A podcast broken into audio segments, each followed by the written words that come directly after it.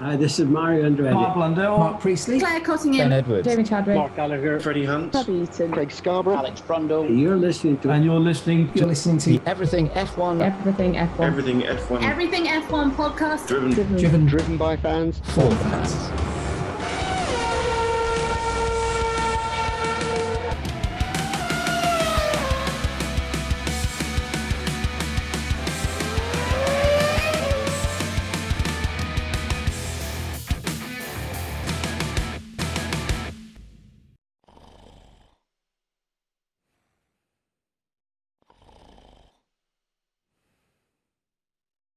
You're not waking me up. One of you is supposed to wake me up. Okay. That's not going to be a great start to the podcast. Hello and welcome to the Everything F1 podcast with me, James Tiller. we are the Everything F1 team. We're going to go down and run down the ins and outs of the Miami Grand Prix with me, James Tiller. Alongside me today, the people that let me down in that attempt at a funny intro was Coops. Thanks, Coops. How are you? Yeah, I'm absolutely fabulous. Yeah, yeah, yeah. You put me on the spot. That's fine. We've also got alongside us today JR, a familiar face from Fandom. How are you, JR? I am doing okay. Happy to be here. Thank you. Uh, We had to get an American on for an American race, didn't we, really? I would hope so. Anything less would be uncivilized. Absolutely. We've got a brand spanking newbie to the podcast too in Megan. Hi, Megan. How are you? I'm good. How are you? Yeah, very good. Thank you very much. Let down by all three of you, so I might just boot you all off in a second. But no, okay. Uh, so we're here to review the Miami Grand Prix, and it was what I was alluding to in my what I thought was quite funny intro into the podcast. A bit boring. It sent me a bit to sleep, if I'm honest. Can do we agree? Let's go to let's go to Megan as the newbie. What were your initial thoughts on the Miami Grand Prix? Can't say I was the most impressed by it. It's quite, as I've said a few times already, it's quite a media weekend. So it's quite like as I've seen like all over TikTok, it's just the influencers and everything paying to go. So I can't say I was too thrilled by the actual race. The most interesting bit was probably qualifying yesterday. So Yeah, absolutely. Yeah, qualifying kind of led, led us to believe that it may throw up something a bit interesting, didn't it, JR? But unfortunately, it did end in a bit of a damp squib. What, what were your initial thoughts on the race itself? For the for for the Grand Prix being in my backyard, so to speak, I was very let down, not just by my team, but by the race in general. And I, I think it was a good indicator of how the race was going to go from the onset before anybody was even on track and they did that cringeworthy opening driver announcements and i'll just leave that there for now but uh, yeah was, that was uh, very, very American, wasn't it? Let, let's say that. I know you're you're American. I'm not I'm not in trying to insult you. No. There's, there's certain things that you do as Americans that we in England would never never even attempt, or or, or the whole of Great Britain, really. I would I would be the first to admit to you that that was an incredibly uh, over the top and boisterous and completely unnecessary. I mean, it- it's uh, I mean you could you could hear the response from the crowd. There was no response. Like Mm. everybody's just like, what are we what are we doing? So yeah, leave it to us. I don't even think Will I Am or LL Cool J even knew what they were doing at, the, at various points. I think they're looking at the cards. Is it his turn yet? No. Is it my turn? Right. Uh, Yeah. Anyway, in the in the left corner, we've got Oh. Coops. Hiya, Coops. What were your initial thoughts on the race this weekend? It was all right in terms of like, like we've got 23 races a year, so we're not going to have classics. We're going to have a couple of stinkers. There's a lot less chance of having that now. The French Grand Prix is not in the calendar. Uh, it kind of hit on a kind of five and six. It was a bit. That was all right. It's like a cup of tea when you come home. You know, a cup of coffee. It's fine. It does the job. It's not. Oh my god, this is a great cup of coffee. But it wasn't a crap cup of coffee. It was just yeah, okay. Come on. Nice coffee analogy there. I don't know how to follow that up, if I'm honest.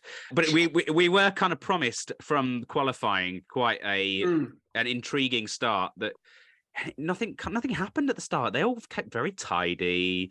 They all kept in line. They they, they didn't really kind of stumble over each other. We had that little ton of touch touch towards the rear. Who was who was it? Who was it? The touch. It was De Vries and Norris. De Vries, Yeah. yeah, there you go. De Vries drove into the back of Lando. But then Yeah. that then that was that was it really. They kind of f- fell into line and, and kind of just raced away. Well, Um, just to put, put the analogy into this, there was no rel- there was no safety car, no yellow flag, no retirements, uh, no virtual safety car, no red flag, no rain. Uh, Yeah. The car's finished. Apparently, virtual Statman tweeted just before I came on to say that, from the best of his knowledge, it's the first time that that's ever happened. wow. So there you go. You know, on paper, you're looking, going, that is a bit boring. but I mean, there are a couple of things to, for us to talk about, aren't there? there's, there's enough for us to talk about. there are certainly some things for us to highlight and go over again. Uh, But before we do that, we are obviously Everything F1, and you can find us on all our social platforms. We're on Facebook, Twitter, Instagram, YouTube, and TikTok. We are also on our shiny website, which is at www.everythingf1.com. And of course, you're listening to us on this podcast streaming service now. So if you hit the subscribe on that service, on that subscription service, by all means, get all of our latest podcasts in your earlobes as soon as they drop. Okay, so let's talk about it. We can't really go too far into this podcast without talking about the Max Verstappen win. Now, it was looking like it might be a bit difficult towards the start of the race, but Megan, it turned out fairly simple for him, really. It was just about managing those tires and making sure he had, you know, tires at the right time, I guess. Yeah, definitely was. I think was it P9 to P2 in the first 10 laps. Yeah. So it was for him it was a walk in the park, I'd say. You know, floated past, he got a double overtake as well at the start there. So Yeah, I was going to say that that was actually a really, really impressive overtake. He kind of held himself back until just the right right moment to pounce, and and it, then overtook two and once. they were just going at each other and he just kind of seen the opportunity and went straight through. So worked out in his favour. Absolutely, yeah. That battling kind of just left left a perfect opening for him. But yeah, it, that was a bit of good racing. It, he was managing his tires all the way to the end. He was actually putting some really decent laps in because he started obviously on the the hard tire where Sergio Perez started on the medium. So he had a completely different race strategy to Sergio Perez. But you know. He, he held onto those tires for a long time. He was still putting in decent times all of, all the way until the end, until there's like you know 15 laps to go where he pitted for for the mediums a dominant display jr from max verstappen Oh yeah, hands down. Yeah, it was especially that pass that you mentioned. I mean, that was just it was effortless. I was, you know, eh, if you're a fan like me, you know, you yell into the TV screen thinking that it's going to make some type of a difference and that they may, on the off chance, hear you yelling at them. But you know, when they they came out of the final corner and I was like, Max is breaking to the right. He's going to the right and gone. So yeah, it was it was a walk in the park for him. It was effortless, of course, but that still was a great pass. You know, it really was. yeah it was absolutely Yep.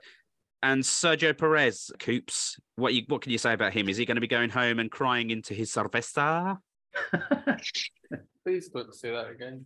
cerveza Uh, no, I, I don't think he's going to be completely gutted by it. I think he's going to have to go away and wonder how Verstappen was a lot better than him. I've just read a tweet there, and actually, just as you spoke to me, it disappeared. But he's just basically quoted as saying that Verstappen's performance was just unreachable for him. Other days and elsewhere, he'll be stronger than Verstappen. I don't think he'll be enough to put a proper concrete challenge in for him, but uh, the championship. But uh, Max just was on a different level. You know, he just managed his tyres when he got up to first place, managed his tyres just enough just to keep him in striking distance. And then, was it a lap after he came out the pits? He passed them, and by the time he crossed the line, he was five seconds ahead. He was a second and a half ahead ahead with, within the lap of passing them. So yeah I don't. I, I don't think anybody really had an answer for Verstappen, and the only way Perez was going to win it is if Verstappen tripped up, maybe lost a line or get flung out wide or something, lost a few places at the start. But Verstappen is doing, or Max, I keep saying Verstappen. Max is a lot more mature as a racer now. He knows Mm. it's a longer game. He knows he has the car. So instead of diving down the inside in lap one, he's like, okay, I'll give you till lap four, and then I'm passing you all. Uh, so, yeah, sometimes you come to a situation, you do everything right, it's still not good enough. So, Mm. you know, he got second, he's close by. We'll see what happens in the next race. I mean, it's a shame because had he have won this race, he would have gone into the next race as the championship leader. And we haven't had a Mexican championship leader for many years. I think it was 30, 40 years. Yeah, mid eighties, I think. Rodriguez, I think his name is. I need to Google. You need to Google, but yeah, it, it's been a long, long old while anyway, and and I th- I'm sure that mm-hmm. would kind of, you know, would would have given him certainly the impetus to keep going and trying trying harder and harder and harder. Let's hope it doesn't kind of put him off how, how dominant Max was today, and he does still fight for the rest of the season. I, I I think he will. Let's talk about Fernando Alonso, who yet again this season has got a, a third place podium. What an absolutely fantastic display from Alonso this weekend. Obviously, he he qualified well, which obviously helps in this on this circuit anyway, Megan. But he he's doing what Fernando Alonso does and, and getting the best out of that car. Yeah, I definitely think he's. I think that when he got his podium at the start of the season, also kind of gave him that push. He's kind of like, look, I've got the car now. We can push forward. We can do this. So I think today was just another reminder of like how well he's still actually going in that car, and he's still got really good control, and he can push in it. It doesn't really matter who he's up against, because he did take a good goal at trying with those Red Bulls today, but it didn't quite work out in his favor, obviously. Mm. But still, P three, he really pushed for it, so did Yeah. well. well deserved. And again, he's showing how he can. He's the king of multitasking. He's not a, not a real man, I don't think, because I can't multitask to save my life. But he was watching the race on the on, on the on the screens as he was racing around at 200 mile an hour. But that's just just insane to me, you know. Watching, oh, what, what's happening with Stroll? What's what, what position is it? That's just that's just a talent, that is. That's a, a skill that I, I certainly wouldn't be able to have. Ne- Next next in line, then we can't have a Ferrari fan on without talking about Ferrari. So we may as well go to JR himself, the Ferrari, the biggest Ferrari fan in the world. Yeah. Summarize your team's race weekend if you can. Uh, well, I'll, I'll I'll try to make this as as tactical as possible. It wasn't a good showing or start for Sainz or especially Leclerc. Obviously, you knew I was going to come to that. Uh, Mhm. Going out in FP two, and then backing back ending the car and qualifying enough to the, where they put on an older gearbox into the car for the Grand Prix today is a huge letdown. I know not being a McLaren fan, I'm sure McLaren fans are like, you don't know what letdown is, okay? But like, uh, you know, I see Coops over there. Thank you. But yeah, it it, it, it is it is a massive letdown because you know you get you get your hopes up. Last year, I honestly believe that Leclerc has a better car this year, along with the changes that they've made in the pits and the strategy team and having a new team principal. I I, I still think he has, and Sainz does too, a better chance to keep up with the Red Bulls and so on, but not not performing like this. In, my Right. opinion, the mistakes he made today and during qualifying uh, were rookie mistakes. He was the first one to say uh, in post race interviews that they've got such a small margin of error for what they can do with the car and if if it strays just the tiniest little bit then all their performance goes out the window if it's understeer if it's not that it's oversteer Mm. so they've got they've got a lot of stuff to figure out about the car. I think I I, I don't remember exactly when. I don't want to say the wrong thing. I think they have upgrades coming. I'm not sure what Grand Prix they're going to get that or prior to, but yeah, the, the long and short of it today was it was a massive letdown. I, I knew Mm. Sainz was in P3. I was hoping he was going to stay there and get a podium for us. And the, the you know, the, the Red Bulls are just Yeah, another mistake from Sainz as well. Obviously, speeding in the pit lane, which Yep. gave him that kind of five second penalty that they would have always had to consider. Luckily, they didn't lose another position to to Hamilton in in sixth, so he kept a fifth position for for Ferrari. Obviously, getting as many points as he could, but I think it was a foregone conclusion that he was going to lose third and fourth to Alonso and Russell as they were like that. Uh, I was worried about that too because I, I was like, please just hold, hold, hold, hold them at bay. I'm like, you've got, you're, you're right there. But as soon as you know Alonso and the Red Bulls are come charging up, I'm like, that's it. I mean, we we just we just don't have the car right now. It's just not happening. Mm. Yeah, I, I said in the group chat actually that I, I think but he's got enough laps to stay in front, to even given the five seconds penalty when, when we were chatting anyway. So that I mean, fifth and seventh for Ferrari, not what they wanted, not what that what they would have expected coming into Miami. No. But yeah, what what can be said? Uh, Coops, have you got anything to add about Ferrari? Leclerc just keeps tarnishing his reputation with stupid, stupid errors.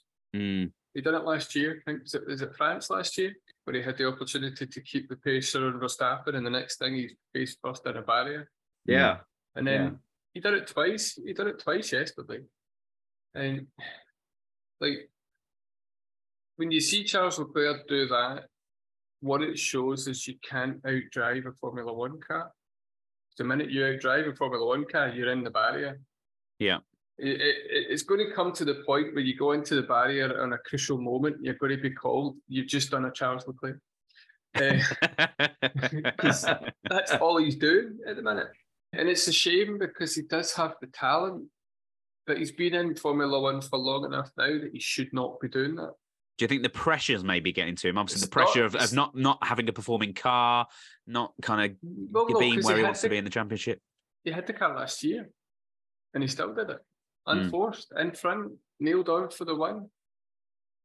Uh, Yeah. It's all she wrote. So no, it's the problem, and that this is the thing when you've got people like Hamilton, or Verstappen now, who's building his legacy, Alonso, arguably, and every other great that you saw over the years. They just knew how to drive a car. They knew exactly where that limit was. They knew where to push it. They knew what to do. The problem Leclerc has is he doesn't know where that limit is, Hmm, and he just pushes it too far. And by the time he realizes, oh no, I went too far, he's doing a pirouette and heading towards the barrier. And it's those wee tiny, tiny wee things that stop you from being the greatest to being a good driver. And unfortunately, the more he does what he does and what we've seen at the weekend, he's fallen back to being he's a good driver. He's in that kind of he's almost fallen down to where I think Perez is. He's not a championship winning driver, Perez, but he's a good driver. He's not going to win multiple championships, especially paired with Verstappen. But even if he wasn't paired with Verstappen, he's not going to win two or three championships. Mm. He's going to do the thing that Jenson Button did and end up in a decent car at the right time and win your championship. You Yeah. know, but Leclerc's fallen back. He's not. He's going further back from being the person, the, the, the, the group of drivers where you think you put him in the right car, he'll win a championship. Because at the minute you put him in the right car, he's putting it in the wall. Mm. So it's almost like too there's some level of panic almost i get from i mean not to, you said it too i mean it's leclerc is so hard on himself. Like he is incredibly hard on himself. But to go past all that it almost is like there's some level of he's panicking in the car. Like i, I watched that replay of when he went in backwards into the wall. I watched it numerous times on one of my apps like his hands on the wheel. I know, I know they have to make quick adjustments, but it was like when he was going through those sectors, it said purple, purple. And I was like, yes, yes, yes, he's going. But then it's you see him really start to get into the car, and it's almost like this wave of fear comes over him. And you see him just really making these like just quick, hard adjustments. And then, like Coop said, he overdrove the car and into the wall he goes. My biggest fear, one of my biggest fears is, is that especially with a team like Ferrari, I have no problem being honest about this and open about it. If Leclerc does not start performing way more than what he's doing now, Mm. he's going to have to start filling out a resume. I don't think that that conversation has been said recently, but I Mm. know it's in the back of their heads like, all right, what are we doing with this guy? Because we hung a lot of our hopes, not just Ferrari fans, but the team themselves. Like Leclerc, Leclerc's going to breathe new life into our team. And there's just been a few moments here and there and it hasn't been consistent. And y'all know exactly what i'm talking about consistency and performance. If you're not doing that they're going to pull you into the booth and have a I little definitely conversation. had a lot of faith in him at the start, but he's just I think it's the pressure does get to him quite a bit, which Yeah. is then that's when you see him, he just doesn't quite control the car as well because then he realizes he's like as you said, like the purple sectors, then he kind of sees he's getting there and he just doesn't quite he just gets the pressure and he just kind of cracks under it. But like Sainz, it's not like the car isn't completely performing because he's still quite consistent with his results as it is. So Right. Yeah, I mean, I hope he pulls pulls his finger out because I do like Charles Leclerc. I think he, he I think he should be a, a world champion at some point. But the car's got to be there for him, and his own ability has got to be there for him as well. Let's move on to the Mercedes then. Of well, George Russell put in a good stint uh, today in the race, came in in fourth, obviously with that overtake, late overtake on Carlos Sainz, and then his teammate. Lewis Hamilton was in. Oh, where is he on the on this list? Where was he? I can't see him on this. List. Was it not? Oh, there, fourth and sixth. Fourth and sixth. Yeah, yeah, there you go. I, I could just, I could see him now. I, was- I, I- I was yeah. Hamilton blind for a second. I couldn't see his name on the list. Uh, so yeah, so fourth and sixth for Mercedes. Let's go back to Megan. What, what do you reckon, Megan, about Mercedes' performance? Obviously, Russell did really well. Hamilton, not so much. Just wasn't feeling the car this weekend. Yeah, definitely. I feel like they're still they're still pushing the car. They're still trying to get the best out of it, obviously. But like in the words of George Russell, consistency is key. So he's still pushing it. He's trying to go with it. But I don't know how well it's going because obviously, like Red Bull and Verstappen, they've really got their like limit over everyone else at the minute. Hmm. So I think it's still at a push for like Ferrari and Mercedes like pushing back up to try and be racing with them in a sense. But yeah, Yeah, Coops. What what can you add about Mercedes' weekend? It's the best that they would have hoped to get. They had a fant- I'm they had a fantastic free practice one where everyone was kind of shocked. Oh, first and second. Have they brought an upgrade that's helped them to the front? and then free practice two came along and free practice three came along and the reality hit home. It was just a low fuel run kind of late in the day. And as you say, they're, they're just just where they were expecting to be. Uh, yeah, I mean, fourth and fifth, fifth and sixth, fourth and sixth. That's where Mercedes are. Mm, That's it. You know, there's there's they, they got the car wrong a couple of years ago, and they're I think Toto Wolff said they're what twelve to eighteen months behind now in terms of development because of the cost cap and having to move to where they need to go. I still think questions need to be asked of why they stuck with the philosophy they stuck with. mm. But it is what it is. That's the bed they've got. They have to sleep in it. They're not going to. They're going to. They're going to get themselves maybe a podium, maybe a race win. But again, it has to be shenanigans. We're talking failures for Red Bull, some issues where they end up stuck down the bottom of the grid or the back of the grid. But they have to depend on other teams falling to the wayside for them to get anything more valuable. Is the upgrade package coming at Imola? Is it the Imola this Imola I'm race? sure I've heard it? them a mentioned. Mm. uh, which is in two weeks. That's the next race we've got coming. So, uh, you know, I don't think we're going to see anything to do with suddenly having side pods because the whole zero side pod, side pod philosophy is kind of hardwired into the car. So there's no way they're going to have to get rid of that. It's not about adjusting one thing to get that back to because it, it changes everything, doesn't it? You know, they're all connected. You can. You could do it a few years ago. If they didn't have if they didn't have this cost cap situation, Mercedes would be fighting for the championship because they just fling half of the UK engineers at it. and Go right, guys, carry on. You know. Yeah. How much budget? Nah, don't worry about that. You know, right? Uh, Nine hundred. We'll make it Yeah. back. go on. You know, They'll deal with it. Yeah. So, uh, you know, and uh, it's what it is for Mercedes, and it leads you on to that thing of how or how how long will Lewis Hamilton stand for mediocrity is what he's dealing with. He can't Yeah. deal with the fact he's in the car he's in. George Russell's doing well because he's only ever driven a Williams before he went to Mercedes. It's the best car he's ever had. Mm. And the worst Mercedes is still a lot better than what he's ever driven. Yeah. Whereas Hamilton's like, I remember when I used to be first and lap everybody.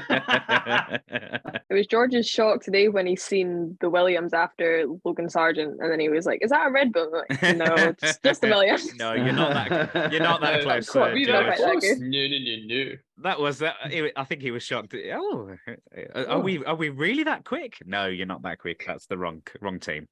during the race, I had my chat thing open with my people, and like we were talking about Mercedes because once Hamilton started complaining, and not anything over the top, he was, I think Hamilton did say something to the effect of what is going on. And he said, I don't know if we're going to finish the race. And everybody's like, what? Why did he say that? Like, what's happening with the car? But a lot of people do not agree with me. A handful do agree with me.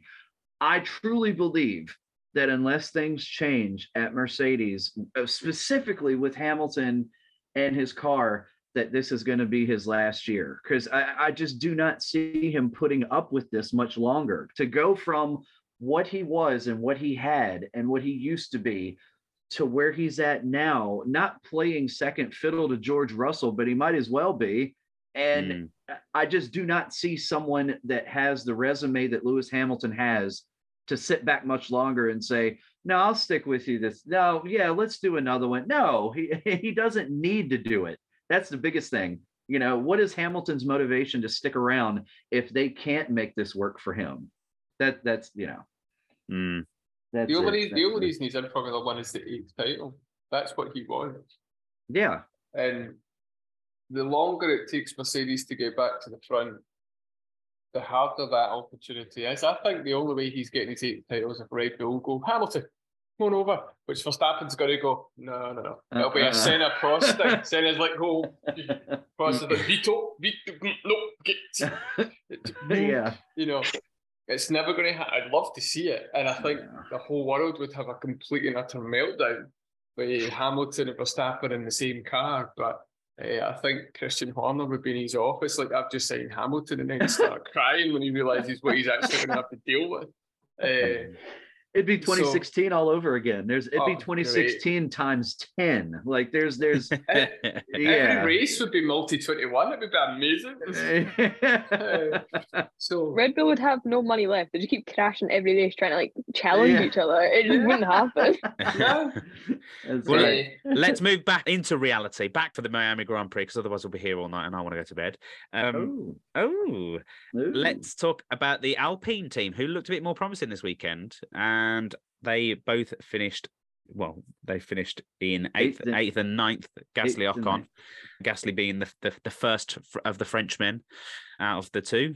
What what can you say about those? Then we'll go to Megan. I'm quite liking the Alpines. They're they're still doing really well. I think they're still I've said this for like everyone, but they're still really pushing. Like obviously we're still in the first like first few races of the season. Well, moving out of that category now. But I think it's just like you see each week like their improvements, I guess. Yeah, Uh, and you can see like how they're just still pushing the cars. I feel like I'm saying this for everyone, but like they're just they're progressing like each week and you see how like the drivers are not like fighting each other like which is a good thing people kind of thought oh it's Kathleen Ocon going in a team but I feel like even like this weekend like you still see them they're still going for it and feel like it's going quite well for them and they're I feel like they're going to have a decent finish at the end of the season.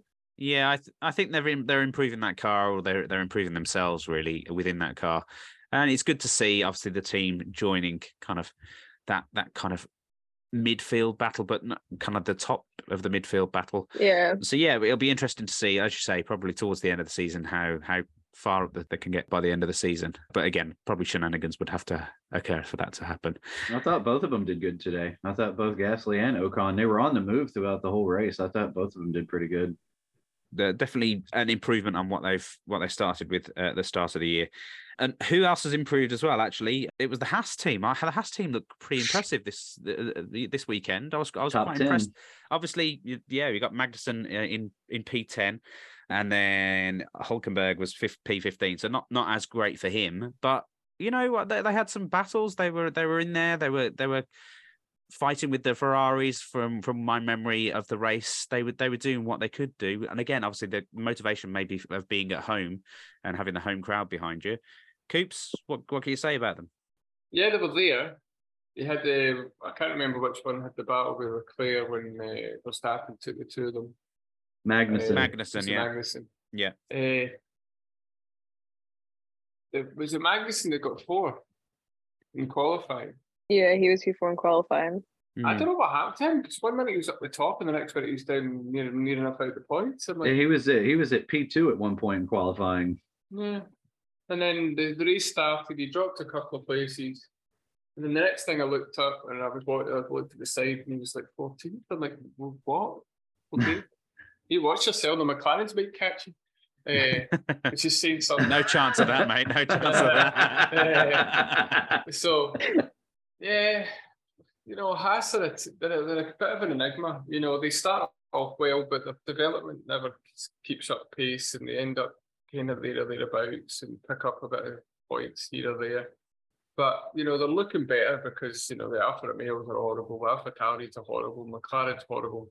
So you know, uh, the, So they, the they looked they looked better by default. Then is that what you're saying? More than Yeah. more than anything today. See the problem the problem with the Miami Prix this weekend was that there was a lot of just very nondescript performances.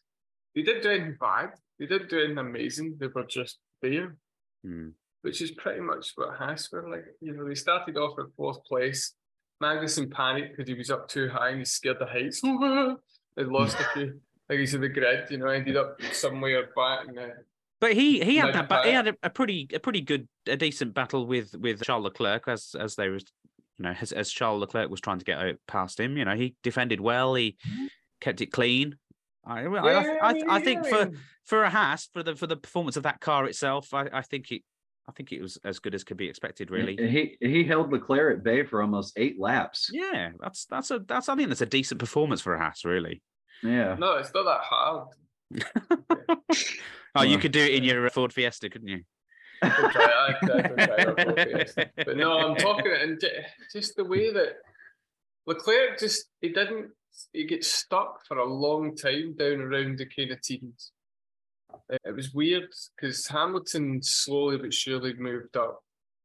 Verstappen just disappeared past everybody. But Leclerc just seemed to hover around about 12, 13 for a long time. I don't know if it was a DRS train or again it was limitations with the with the speed of the Ferrari or the top end speed or whatever it was. But Do you think? Do you think the the F one were right in decreasing the DRS zone uh, sizes? Do you, do you think that was the right thing to do? yeah, there was there was enough passing going on and overtaking and things, and it wasn't it wasn't a case of as soon as you hit the DRS, you're passing them.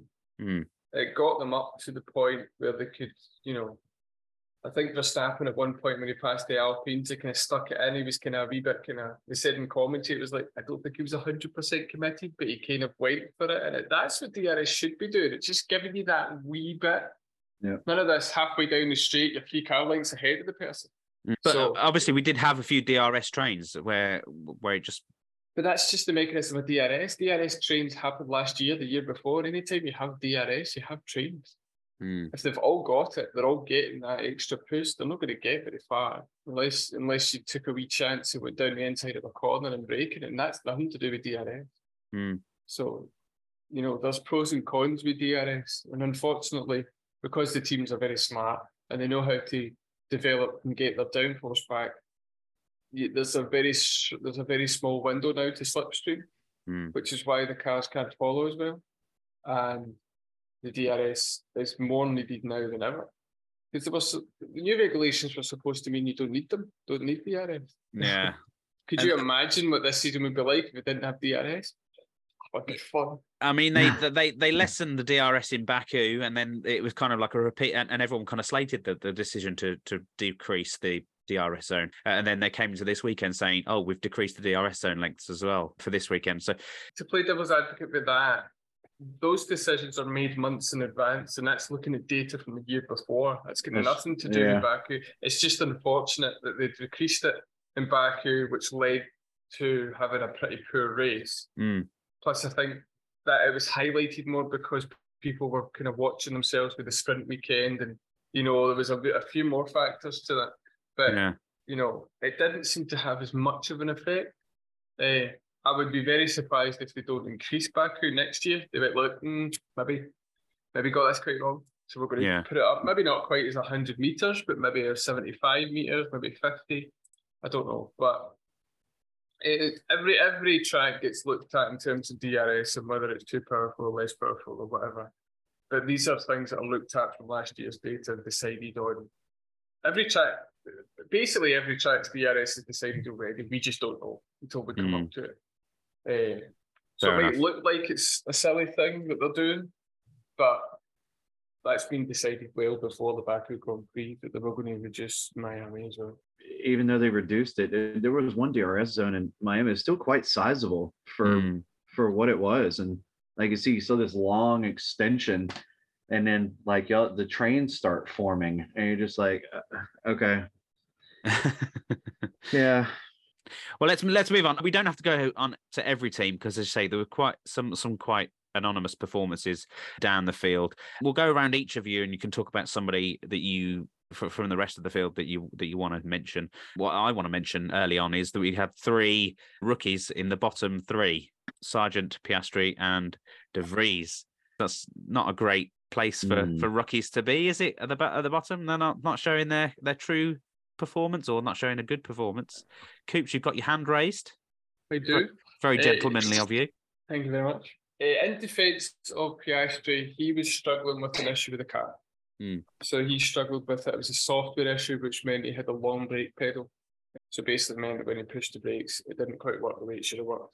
And then De Vries is is driving the way that we expect him to drive in the past few races, which is piss poor. So I expected that. I don't really know what happened to Sargeant because that uh, out there, I mean, the Williams is okay. He's not a bad driver. He just he, he tripped. He had to get a, a wing change within a couple of laps. I'm sure it was the lap two or three he was in to get a wing change, and he never went anywhere. And they Mm. never talked about it during the during the feed or during the, the coverage that he had any kind of issue. So I'm a bit perplexed by Sargeant's performance. Uh, but to, to play devil's advocate for Piastri, there was, although the the, the the McLaren car is a bit of a joke, he was dealing with some gremlins. Yeah, and his teammate were, was only two places ahead of him anyway. So, as you say, the McLaren is is a dog. So whether it was Piastri's fault or just the car's fault, Jr. You've got your hand up very calmly and waiting for attention as well. So let's let's go to you as in that corner. Tsunoda is the guy I wanted to mention. I I mess with with Yuki a lot. I call him Yuki Buki. He's I I think he's I think Yuki's got a lot of potential, and I do think uh, when he's not on the radio, sometimes incoherently screaming and yelling, or you can't quite understand what he's saying. I do think more this year than the past that he started to find his footing with that car and with himself too because there, there was there was a lot of self-doubt and a lot of silly mistakes he was making last year you, you haven't really seen that a lot this year i understand there's only been four grand prix but i Five. i think Is it I, is it five now? or five yeah i'm sorry. I sorry think there's fifth. I think he's grounding himself more and i also think that uh, whatever it is that he's found or decided to do it seems to be working i understand you know p11 isn't phenomenal but it's Mm. certainly better than what he has been doing so that's the person that i chose to raise my hand over today No, that's fine. And, and yes, as you say, I I think, like we were saying earlier, with the with the kind of the top drivers, consistency is key. He's getting that consistency, and then he can work on where that consistency kind of moves, you know, towards the front of the of the grid. Megan, who would you like to speak about on the kind of the bottom ten drivers? Any anyone that kind of tickles your pickle? I'd also agree with JR in the you can I think he's definitely he's got a lot more confidence in the car and obviously he's a bit more of like the leading one in the team compared Mm. to like how it is at the moment. Uh, but yeah, no, it's going quite well for him, I think, like compared to Obviously. But he is also in his rookie season. Mm. But it's still Yuki tends to have like kind of upper hand. Obviously, he's more of like the first driver in like that case. But his confidence is also gaining. I think he's got getting the experience now of where he is, and like he's got a lot more control with the car. So Yeah. I definitely say he's he's getting there. He's getting there. He One one to watch Yeah. for the future. Certainly, Yeah. he could be replacing somebody in a in a, a main seat in a season not so far away in Red Bull. yep I definitely keep a wee eye on him. Oh yeah, definitely, definitely. Coops, who who do you want to pick uh, from the rest of the pack rather than going through every single team and driver? Hmm. The Alphas, be that Alfa Romeo and Alpha Tauri, are left, or you got you've got Williams, who again not a great performance. You've got those those to choose from. H- have fun with those. Ah, I, I don't know. I'll, I'm going to I'm going to pick the Sky coverage because I didn't really see many shots of the fake marina, which I was quite surprised at.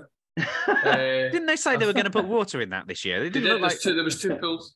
Oh, They still right, had the okay. fake marina with boats in. But they put some Uh, two pools there yeah, as well. yeah, the other thing that I really wanted to talk about now, I'm a Miami Dolphins fan, right? Uh, being from Scotland, I don't have any real connection to any American football. I just went, Yeah. I like that one. So that that's how we pick our American football sport. Was that Ace Uh, Pet Detective that got you to support the Miami Dolphins? Oh, I see that. the Yeah, latest were out. Oh, sorry, but that's, that's, that's, that's a whole different conversation. Let's- Yeah, mhm, moving swiftly on. Uh, So- Einhorn. Finkel and Einhorn. sorry, sorry. no, I don't have gum, and let's not talk about my personal affairs. Uh, is that your gum digging into my head? Anyway, uh, so Megan's probably never seen this film, and she's like, "What are No, these? What are these three old three old blokes talking I about?" cannot say I have. You've never seen Ace Ventura: Pet Detective? Yeah, ask her when she was born, and you'll know why. Oh, Uh, when, when, when were you? What year were you born? 2006. There you go. It's about twelve years after Yeah. it came out. Oh, bless your heart. Oh my goodness. yeah. So the first one is better than the second one. oh yeah. anyway, so speaking of the Miami Dolphins, let's get back on track. What I found amazing was they managed to print out three Ma- three American football shirts with the names and the number they finished on. By the time they got out the car and got into the actual like into the the thing, I thought it was great, and I'm like, oh, I want one of them. It w- no, no. It's because it takes so bloody long to get from the end of the race to where the podium is. They've got they could they could have they could have hand knitted those jerseys and still had plenty of time for a scarf afterwards. You didn't the like the little cars they were driving in? Yeah. But was it not? Was it not the year before where it was Big Shaq that turned up in the big lowrider thing? And yeah. he was taller than Max Verstappen, and Max Verstappen was standing in a podium. So yeah, I mean, it just shows you when when you ask me to talk about another driver, and I want to talk about an American football top, uh, that there, there just wasn't much happening. Everyone No. done what they needed to do. Interestingly, we're going back to Alpine quickly. The was it Laurent Rossi came out and talked about how poor the the team have been at the start of the season. And it was, and he used the words that sometimes unprofessional and almost amateurish Mm. uh, and not worth the value of the investment. Now, as we all know, if we've watched Formula One for a while, the Renault team aren't adverse to pulling out when they just decide that this is not fun anymore, aka Honda. Uh, so it's, it's kind of worrying when you've got the boss man going, I'm not enjoying how much I'm spending on this. yeah. Uh, so it's a bit of a worry. Uh, I don't. I I, I think don't they think they always will. they always threaten it. The Renault have threatened it for many many years, but they've never actually gone through with it, have they? They've always they've always found somewhere else to kind of to come in and, no, they've and left, they have there. left as a team.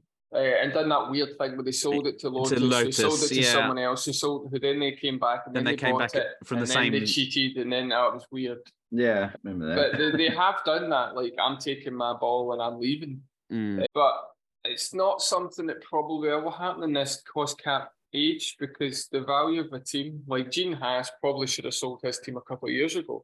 Mm. But it actually is more valuable for him to keep his Haas team as just a sponsorship because it's not, you don't need that much money to be in Formula One compared to Mm. what it used to be. You have 400 million a year and stuff like that. You well, don't there's no need way that- he's not. There's no way he's going to sell it now. Not as big No. as as Formula One is exploding over here in the United States. No. He's not. He's not going to do that now. No, no. and I don't think Renault will now because it is it's a lot easier to make a Formula One team profitable than Yeah. it used to be. Even if you're not winning races in their five-year plan, which conveniently just reset and started at the start of the season, Mm. because they should be won like multi-world champions by now. The French, the, the Renault, when they first came back in and went, we've got a five-year plan, and they didn't hit any of their put any of their uh, targets. Now they've reset it. Now I don't know, 500 races. I don't know. It's our 14 croissant plan. Uh, I don't know. So Okay, well, let's talk about the. uh, Obviously, we, we didn't really mention the other teams because they, they they were pretty anonymous, as we mentioned anyway. Bottas, uh, again, got kind of in the way a few times. Held up was the was the, was the front was the front of the DRS train himself.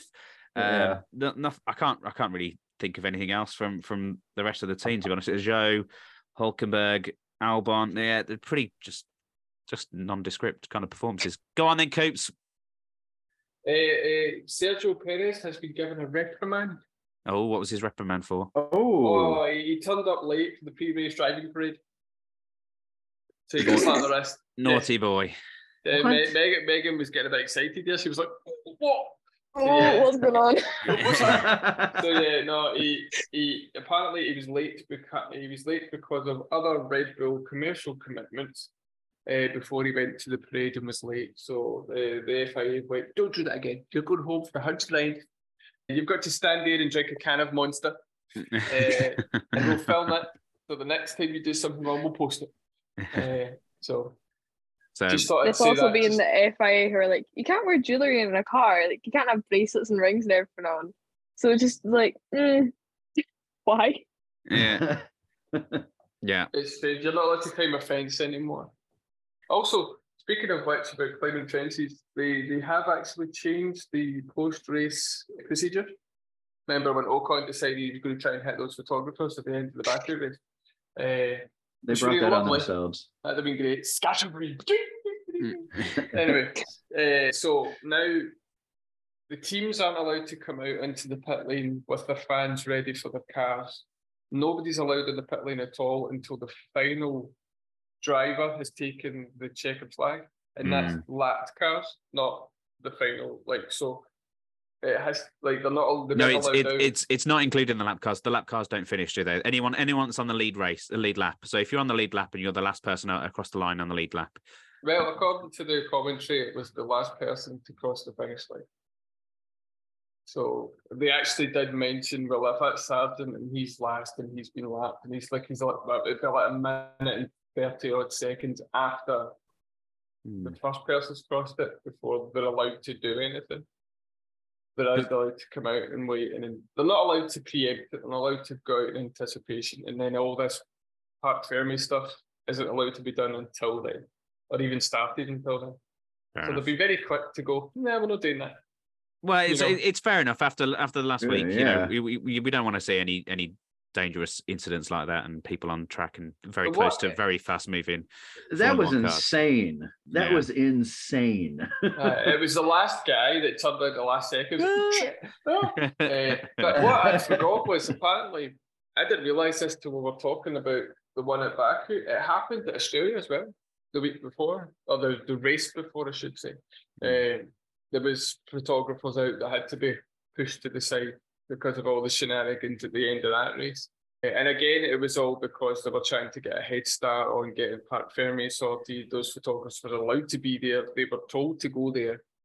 But so now it's not going to happen.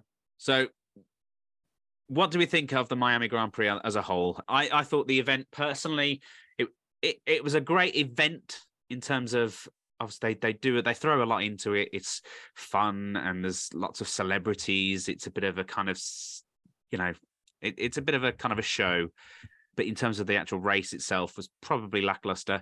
There were some overtakes, and so we had a comment on the, the live feed that I want to read because I, I kind of agree with you. The, the, the comment, obviously, I, at the start of the, uh, the podcast, I said a bit of a boring race. He's put boring, so many overtakes in the midfield because of the two different strategies all through the race. Well, I kind of agree with that. They're not really overtakes if it's if it's down to tire strategy, is it? You know, it's it's kind of just it's, it's tire strategy more than more than overtakes. But you know, it, I I agree there were overtakes in the midfield, but don't necessarily think it was it made it a very very interesting race. So we're going to go around. We're going to give it out of ten stars. We're going to get you know whatever you think it is. Ten being greatest, one being not good at all. We'll go to Coops. You started this by saying it was about five or a six. Are you are you kind of sticking with the five six? I'm good to go with five dolphins. Five. Okay, five dolphins for for Coops. Megan. Probably go for the five as well. Like good media, fancy weekends and all that. But race wise, it's not really at the top of my list. I have to say. Hmm. And Jr. I'm gonna have to give it three and a quarter. I'm sorry. Just that that that you know uniquely American, boisterous, over the top performance, and my lackluster performance from my guys you know all the celebrities that are there and all that stuff you know for them it's it's great for them to get facetime and camera time but i mean that doesn't mean anything to me so and when they they do their grid walks and poor martin brundle bless his heart you know nobody wants to talk to him or then people do want to talk to him and then the security comes over and shoos him away so it's you know it was it, it, it, it was a it was a decent show i'm i'm always happy when there is a Grand Prix on, and Mhm. you'll never hear me say otherwise. But yeah, for I- I'm sorry, it was just it just was what it was. Coop said it best: no flags, no no nothing, no you know tire Interesting strategy. Yeah, that was it. You know, the hard tires were the tires to have apparently today, except for a few teams. And outside of that, there was a lot of DRS trains, and then the Red Bulls crushed it and won. So great race over all sort of. Yeah. Um, nah. I, I, I'm I'm gonna kind of I'm gonna stick it down the middle. If if you're a bit of a celebrity, I'm not. I'm personally not into that sort of thing. But if you're a bit of a celebrity hunter and like that sort of thing, oh look, there's will.i.am. There's you know Yeah. LL Cool J. You know he was from the '90s, man. What's he doing at a Formula One race in the 2023? What's it? He must be releasing a new album or something. I don't know, but uh, certainly certainly hasn't been around for a very long time. no one knew who he was. Everyone's like, "Who is this LL Cool J?" I'm like, "I know him. I he was he was he was really big when I was a kid. Yeah. I, He- I- I was just a kid a long time ago. Yeah. He, he was probably literally told ten minutes before. Do you see how hard he was staring at those cue cards? I mean, I've never seen I've never seen a man stare at a cue. I've never seen a man stare at a bit of paper as much, and there's not a naked woman on it. So. yeah, Yeah, And he was, the- he was relevant in 1998. I mean, that was it. yeah. Even even when he hugged Lewis Hamilton, Lewis is like, yeah, "Oh right, okay, aye, blah blah blah, aye, cool pal, aye." Uh, no, Lew- Lewis Hamilton will, will remember LL, Cool- LL Cool J. Me and me and Lewis Hamilton are the same age, so he he'll remember LL, LL Cool J. LL Cool, uh, Lewis Hamilton's not forty. I'm not 40 yet either, you cheeky git. you just look at it. Just had a really hard paper. I am. Uh, I'm 41, so I'm again the oldest of the lot. Again. yeah. I'm 41. Oh, hey! All right, let's let's stop measuring. Let's get back to business. So I think we got, I, I think I got everyone scored, didn't I? I said around five. Yeah, I think that's everyone. Everyone scored the Grand Prix anyway. Is there anything anyone else wants to say about the race? Oh there's a, a yellow hand again in the corner of Coops' screen. That must that must mean that you've got something to say, Coops. I did I did quite like the idea of putting the paddock in the middle of the stadium. I thought that was really cool. Uh, How Mm. they done it, they put the grass around it, and apparently anytime a driver walked in, there was fans that could go in. They were just like, "Hey, there's the. Yeah, they were around the top, weren't they? Yeah, Yeah, just they screaming down from so the. that, that was quite funky how they done it. And you know, if, if if you're wanting to go to a country to put on a show, you go to America because they know how to do it big. And yes, you're sitting there going, I just want to watch the football, and you've got the planes flying over, and you've got the every sporting event, the um, national anthem goes, and they have 15 singers singing something. It's it's big and it's over the top, you know.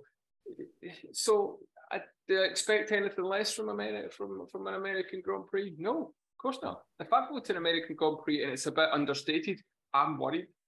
So Let's I'm talk about what J- let's talk about what Jr. was mentioned. Then, obviously the uh, the intros, the, the driver intros. Is that something that we'd like to see each race weekend? Would we like to see No, a ring announcer come down and say, no, absolutely not. No. The- Side side note, you're talking about Miami being boisterous. Wait till we go to Las Vegas. I "That's going to wait. be crazy"? That's gonna be mental. And then there's a race in there somewhere. Uh, America's got three shots at making a big three big Grand Prix every year is going to be chaos. Mm. Like Yeah. they're just going to take it, honestly. and and each circuit's probably going to try and one up the other circuit as well. They're Yeah. going to say, "Oh, Oh, well, yeah. Miami did this, so I I need to do this even bigger." Uh, Oh, and yeah. then- and then they'll go. The next one will go. Yo, do you know what? I'm going to have to do it even bigger again. You're like, because they they're just going to compete to to be mad. Texas will have they'll have their Longhorn football team out there. Texas will have their NFL football team out there. Texas will have their National Guard and Army people out there. There'll be jets flying over, fireworks, you know, all types of stuff. And then Vegas will be like the coup de grace. Like Vegas is going to go absolutely bonkers. Hmm. You'll yeah. That's Yeah. going to be mad. Honestly, if they have yachts and fake water pools and everything in the middle of Miami, and God only knows what Vegas is going to give us. We look forward to it anyway. I'm sure it'll be great to watch on the screen. well, you didn't you didn't answer your own question, Tills. Do you want to see a driver introductions at the beginning of every Grand Prix? I think it's safe to say no is the answer to Oh. that. Yeah, I, I, Oh, I was. I was kind of you know I, Being I, I, playing. I devil, playing devil's advocate. I, I, I think it's over the top and not needed. We don't need that. We know we know who they are. The fans know who they are. The drivers. It it it.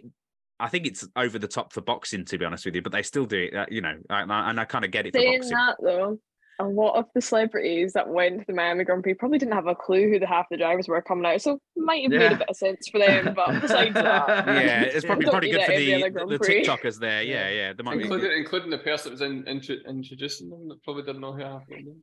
Yeah, sorry, it who are you? Lewis Hamilton. Oh, Lewis Hamilton. Oh, Lewis Hamilton. yeah, yeah. Coming. Like Yeah. Mich- Michelle Rodriguez, Vin Diesel. Y'all step over here for a minute. We want to introduce you to Yuki Tsunoda. Who? Who? What? How do I say that name?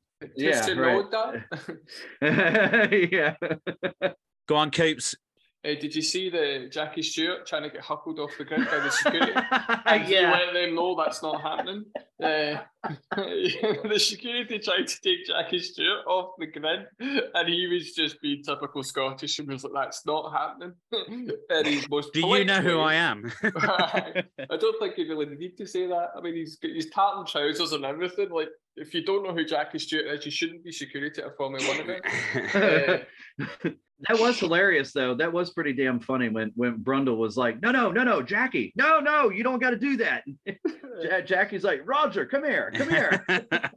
uh, he's shouting Roger, and it wasn't even Roger Federer. I know. That was I know. thing. It was another actor. Like it was uh, is it somebody Richard Ma- Madsen, I think it was a Scottish actor. I can't remember his name, but he was Yeah. shouting Roger Federer over, and it wasn't Roger Federer. Yeah, Ah, that was funny. Anyway, that was great.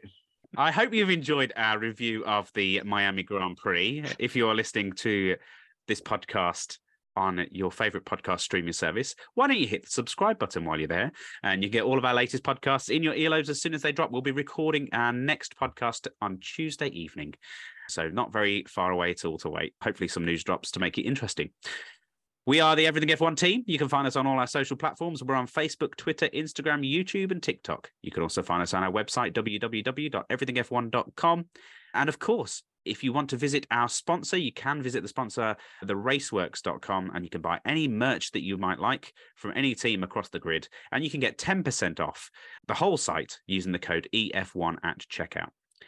All that's left for me to say is thank you very much to my team, JR, Coops, and Megan. Thank you for coming to join me today thank you. or this evening. Thank you. Thank you. Uh, Thank you. I've been James Tiller. This has been the EF1 podcast. We'll see you later on in the week. Bye bye. Goodbye.